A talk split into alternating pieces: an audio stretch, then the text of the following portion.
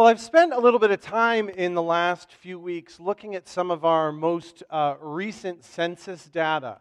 So, we just had a census here uh, about a year ago or so, and a lot of that data is now aggregated and available.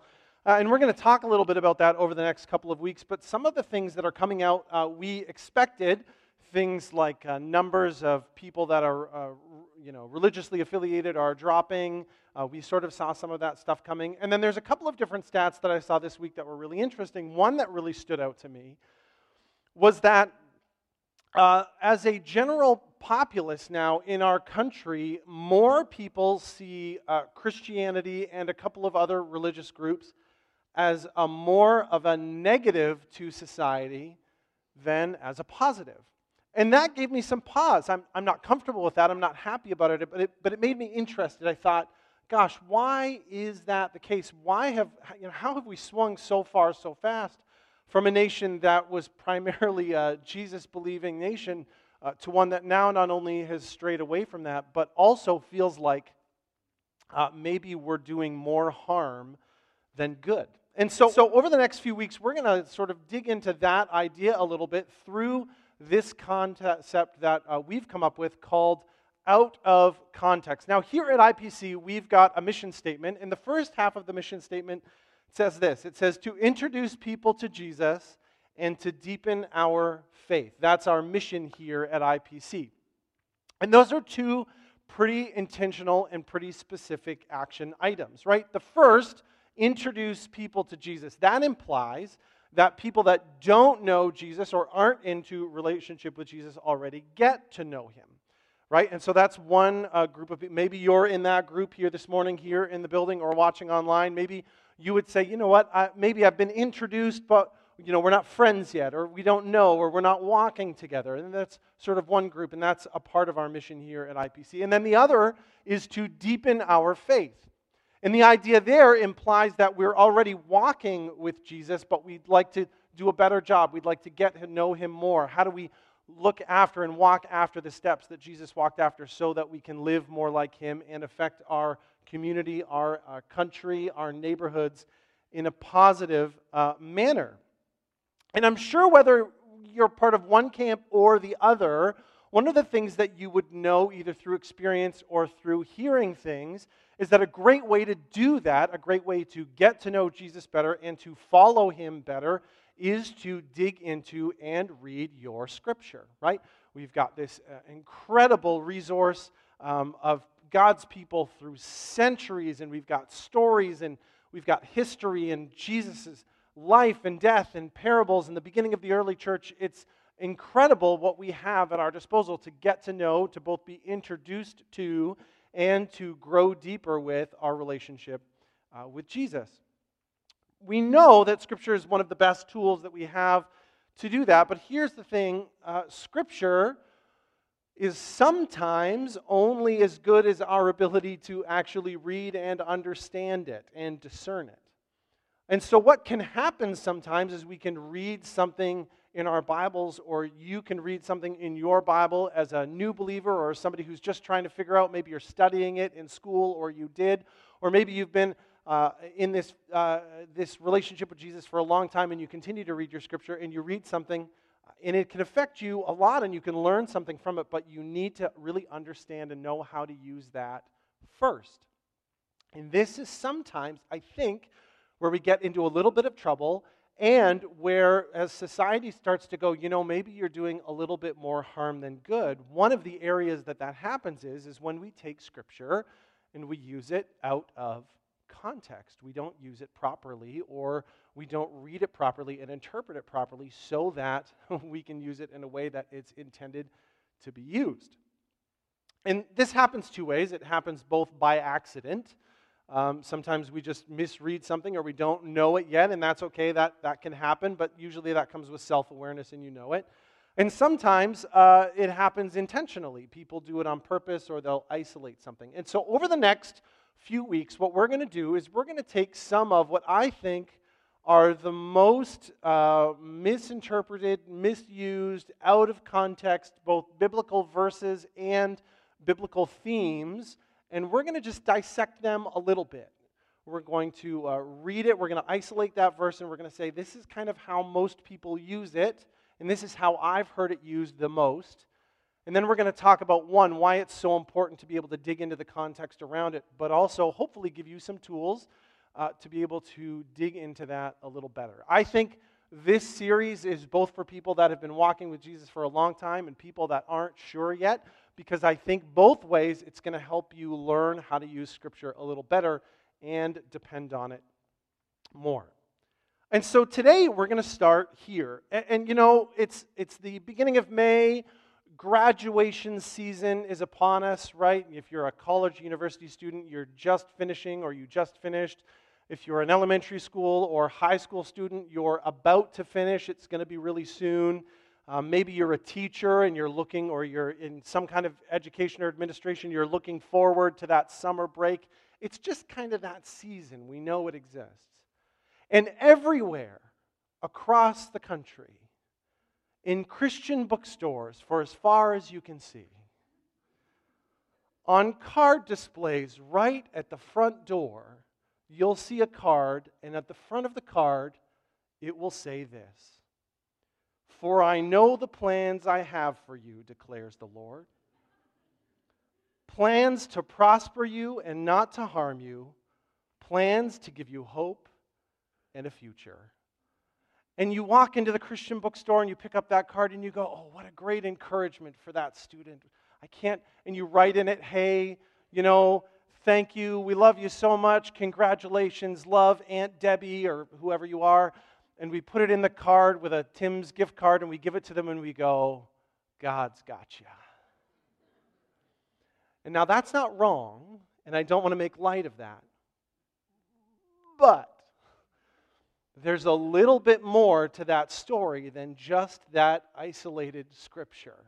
And so this morning, we're going to read around that scripture a little bit, and we're going to talk about where it falls in context, how to use it, and actually how it's more encouraging than you think, even though it maybe sounds like a bit of a downer when you read it in context.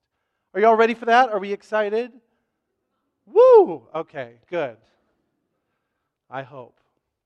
So we're going to start, instead of keying in on Jeremiah 29 11, which is that verse there, we're going to start from the beginning of the chapter, Jeremiah chapter 29. This is the text of the letter that the prophet Jeremiah sent to Jerusalem, to the surviving elders among the exiles, and to the priests, the prophets, and all the other people Nebuchadnezzar carried into exile from Jerusalem to Babylon. This is what the Lord Almighty, the God of Israel, says to you, to all those I carried into exile from Jerusalem to Babylon Build houses and settle down, plant gardens and eat what they produce. Marry and have sons and daughters. Find wives for your sons and give your daughters in marriage so that they too may have sons and daughters. Increase in numbers there, do not decrease. Also, Seek the peace and prosperity of the city to which I have carried you into exile. Pray to the Lord for it, because if it prospers, you too will prosper. Yes, this is what the Lord Almighty, the God of Israel, says Do not let the prophets and diviners among you deceive you. Do not listen to the dreams you encourage them to have. They are prophesying lies to you in my name. I have not sent them, declares the Lord. This is what the Lord says When 70 years are completed for Babylon, I will come to you and fulfill my good promise to bring you back to your place. Here comes 11. For I know the plans I have for you, declares the Lord plans to prosper you and not to harm you, plans to give you hope and a future. And then you will call on me and come to pray to me, and I will listen to you. You will seek me and find me when you seek me with all of your heart. I will be found by you, declares the Lord, and will bring you back from captivity. I will gather you from all the nations and places where I have banished you, declares the Lord, and will bring you back to the place from which I carried you into exile. A little long for the front of a card, but really important. Okay, so let's just run through this really quickly. and let's see all of the little pieces that we've missed, and let's see how actually big and impactful this statement is. First, it starts with talking about Jeremiah being sent from Jerusalem to the surviving elders. So, Jeremiah is an Old Testament prophet. He lived somewhere uh, between 626 and 588 uh, BC. Uh, he's one of the prophets we know the most about because the book of Jeremiah in our Old Testament is one of the biggest. And so we see a lot actually of um, Jeremiah's personality and the things that he deals with and how he goes through those things as we read through that book. Jeremiah is sometimes known as the prophet of doom. Just remember that when you're writing the card. Because he predicted the fall and captivity of the Israelites out of Judea and Jerusalem uh, into Babylon. But as we see, he's also a prophet of hope because he gives people the knowledge that God is going to deliver them.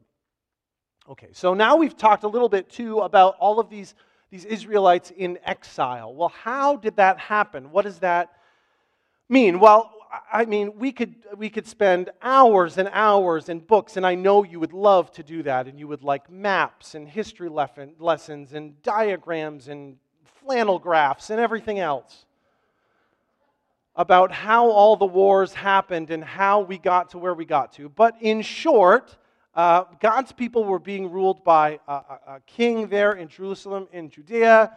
Um, the Babylonians took on Nineveh, which fell. Uh, some people, the, the uh, Egyptians went to go try to recover that city. They failed. It sort of opened the gateway. The Babylonians worked their way down, defeated them, and then came into Jerusalem, sacked the city, and carried people away. Now, there's, there's a lot of history teachers that will be watching this right now going, hmm, you missed a 10 star. I know. I'm just not giving you the full history lesson. I would suggest that you go back, start in Jeremiah chapter 1, and read through. It's going to give you the history of how all that happened. But that's kind of how we got here. And so the Israelites have been carried away into uh, exile. And this is a really important period of time for those people because we're going to see God deliver them through. And finally, Jeremiah 29 is a letter. It's a letter from Jeremiah to those people in exile. So he's actually writing from Jerusalem, and he's writing to them as a prophet to instruct them. Okay, the next set of verses go like this um, This is what the Lord Almighty, the God of Israel, says to all those I carried into exile from Jerusalem to Babylon. That's verse 4. Now, this is good to note too, because in the beginning we know that it wasn't God who fought the war against the Israelites and carried them off, but the beginning of this letter is very clear that God allowed this to happen. Two or three times it says, As I carried you out, as I carried you into exile. So that's, that's important to know that this has actually um, been allowed. Build houses and settle down. Plant gardens and eat what they produce. Marry and have sons and daughters. Find wives for your sons and gives your daughters in marriage so that they may too have sons and daughters. Increase in number, don't decrease, and also seek the peace and prosperity of the city to which I have carried you into exile. That's really interesting. We're going to get to that in a sec. Pray to the Lord for it because if it prospers, you too will prosper. So, what's going on? Well, God is instructing them, and He's saying, You have been carried off in exile from your homes to a foreign land. But what I'm going to encourage you to do is settle down there. You're not, you're not going to be leaving for a while. So settle in, establish your family, plant crops, work with the people around you. And not only that, and this is huge, pray for the people who have taken you into captivity. I'm, uh, I was going to try to summarize this, but I just can't say it as well. So there's a, a concordance that I was reading this week, and it just says this Jeremiah writes to a specific situation in Babylon and offers faithful instruction in light of what he knows to be God's will for the common life of the exiles. He urges prayer for the welfare of Babylon and efforts towards the care for the families because there will be no quick return from exile. He assures the exiles that God has not forgotten them or become subversive to the power of Babylon. With the injunction to pray for Babylon, readers encounter an Old Testament form of Jesus' teaching from Matthew 5 to pray for one's enemies. Jeremiah's instruction to pray does not assume a generic prayer to be transported uh, from one to the other, or one setting to the other, but for all of God's people. And then the author of this says this it says, In a perverse sort of way, the exiles might become comfortable thinking of themselves only as victims and the Babylonians only as the enemy. If so, the exiles would not go through the self examination process that was necessary. If the Babylonians were only the enemy, then they could be blamed for all of Judah's, uh, Judea's failures. Instead, the exiles should pray for Babylon because it's their home and because in the near future the fate of Babylon will be the fate of their people as well. This is really actually interesting because God is saying um, you should pray for the circumstance that you're in all the time. Whether it's ideal, whether it's not, whether you're here where you'd like to be, or whether you're on the journey, it's still important to pray for those around you. That's hard to do. it's really hard to settle into that moment. And also, I love this concept that you're being self reflective. You're sitting here going, sometimes each and every one of my circumstances isn't just the fault um, of somebody else. We're, and we're going to get to that in a little bit this idea of God being in control. We'll either do that online through the series or from up here. But, you know, it reminded me of this meme. Uh, if you don't know what a meme is, that's probably better.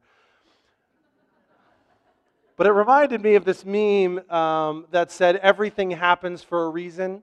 And then under it, it says, and the reason is sometimes you act dumb and you made bad choices.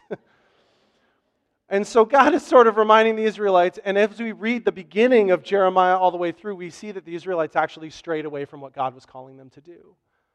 And so, not everything that they're going through is entirely somebody else's fault. They're actually a part of that process, too. Okay, let's continue on. This is what the Lord says When 70 years are completed for Babylon, why don't we put that part at the front of the card? In 70 years, the Lord will have plans for you to prosper you and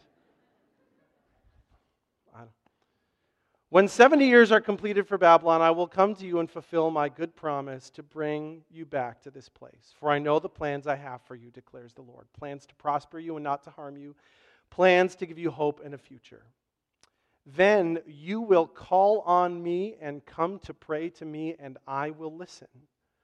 You will seek me and find me, and when you, when you seek me with all your heart, and I will be found by you and will bring you back from captivity. I will gather you from all the nations and places where I have banished you, and will bring you back to the place from which I carried you into exile. So, this is the exciting part. Jeremiah absolutely lets them know that something good is coming. But there's some really, really important parts of this verse that don't end up on the front of that card, right? Things that we isolate out because, because when we isolate a verse like this and we just start to use it, it kind of begins to take on a little bit of a life of its own. And so, what I'm going to sort of talk about is sort of the three misses here and how I think we can overcome them to actually use Scripture better. The first one, and you're going to hear me say this a lot, it might be the first one in every one of the series, it's when you isolate a verse, it can mean all kinds of different things. So let's get that verse back up there for me if we could. Right?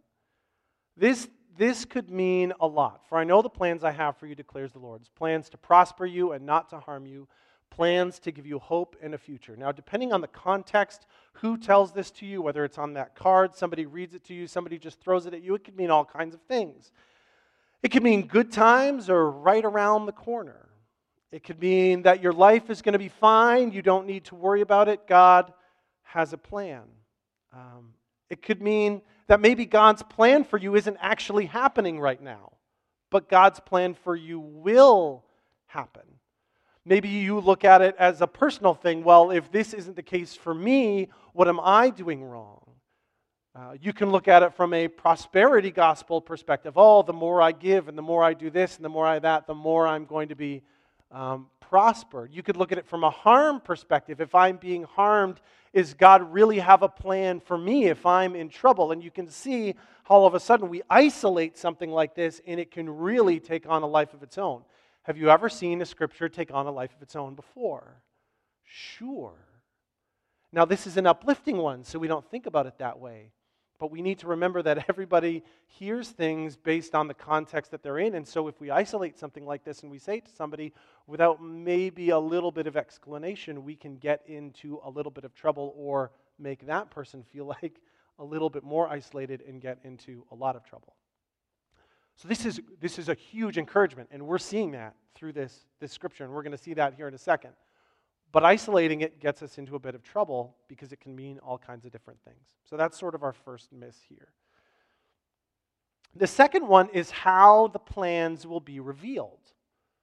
There's very specific instruction in this scripture that we don't always quote about how those plans are revealed. You will seek me. You will call to me. You will pray to me. You will run after me. You will ask me, and I will deliver to you. How often do we know people that would read this? Oh, for I know the plans I have for you, declares the Lord. Plans to prosper you and not to harm you, plans to give you hope in a future. Great. I will sit back and wait. What's taking you so long?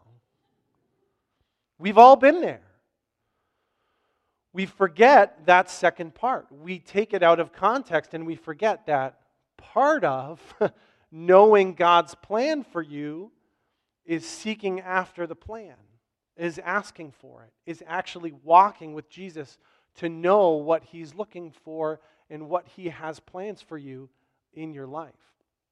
We can know that there are plans without knowing what the plans are. Does that make sense? Like if um, somebody came over here right now and just dropped a whole bunch of Lego on this table and said, you know, build a. I haven't built Lego lately. What do we build? Build a Star Destroyer if you're a Star Trek Wars person. Whatever, it doesn't matter. Um, you could get, you could say build a Stanley Cup, and Leafs fans would go, I don't know how. Um, no, that's mean. Stop. Leafs fans have been reading this since 67. Um, it's okay. You avoided the Bruins in the first round.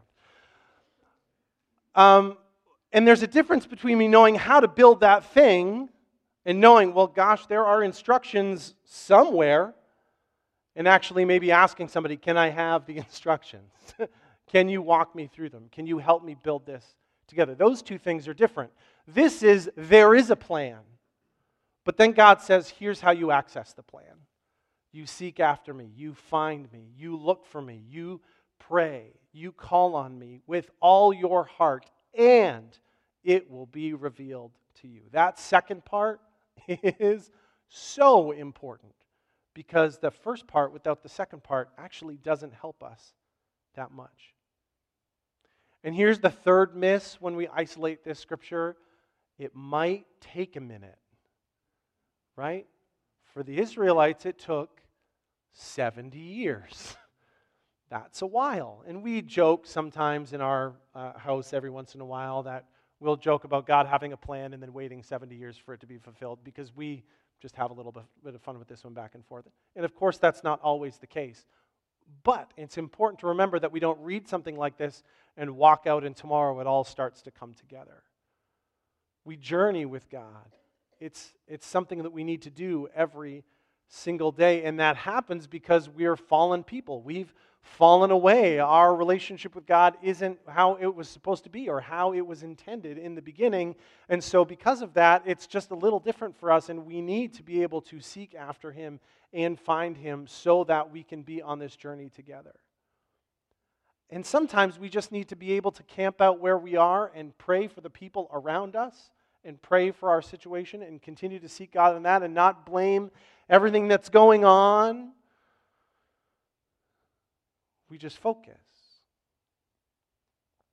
And so you can see, even just in the last 20 minutes as we've gone through this, this is an amazing verse. It comes with an incredible amount of hope for the future. But if we isolate it, we miss so much. And we can so easily use it in the wrong context and not actually um, be helpful. If you're not a follower of Jesus right now, if, if that mission statement part that we talked in the beginning, you're in that introduction stage, um, let me ask you this. When you feel like you're in exile, when your life circumstances aren't where you think that they should be, where do you go looking? What's the thing that you turn to? How do you get yourself out? How do you know that there might be a hope for the future?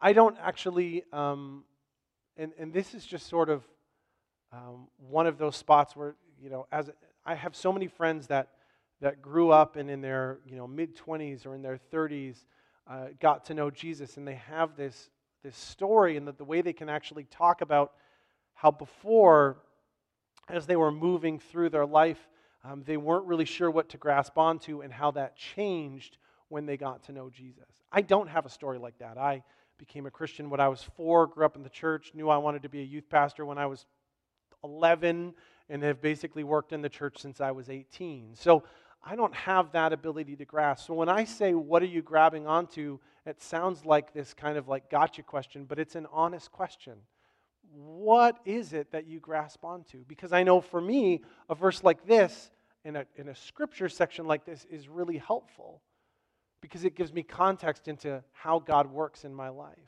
It gives me context into how that goes and that I might need to wait and what that looks like, but ultimately that God will deliver me through.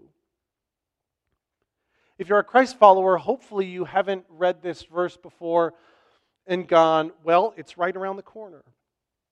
Or, oh, I don't have to do anything to get there. I hope not. And if you have, this is my encouragement for you to take a breath, step back, and go, okay, maybe this is something that I'm waiting on because I'm not taking the steps that I need to take towards Jesus.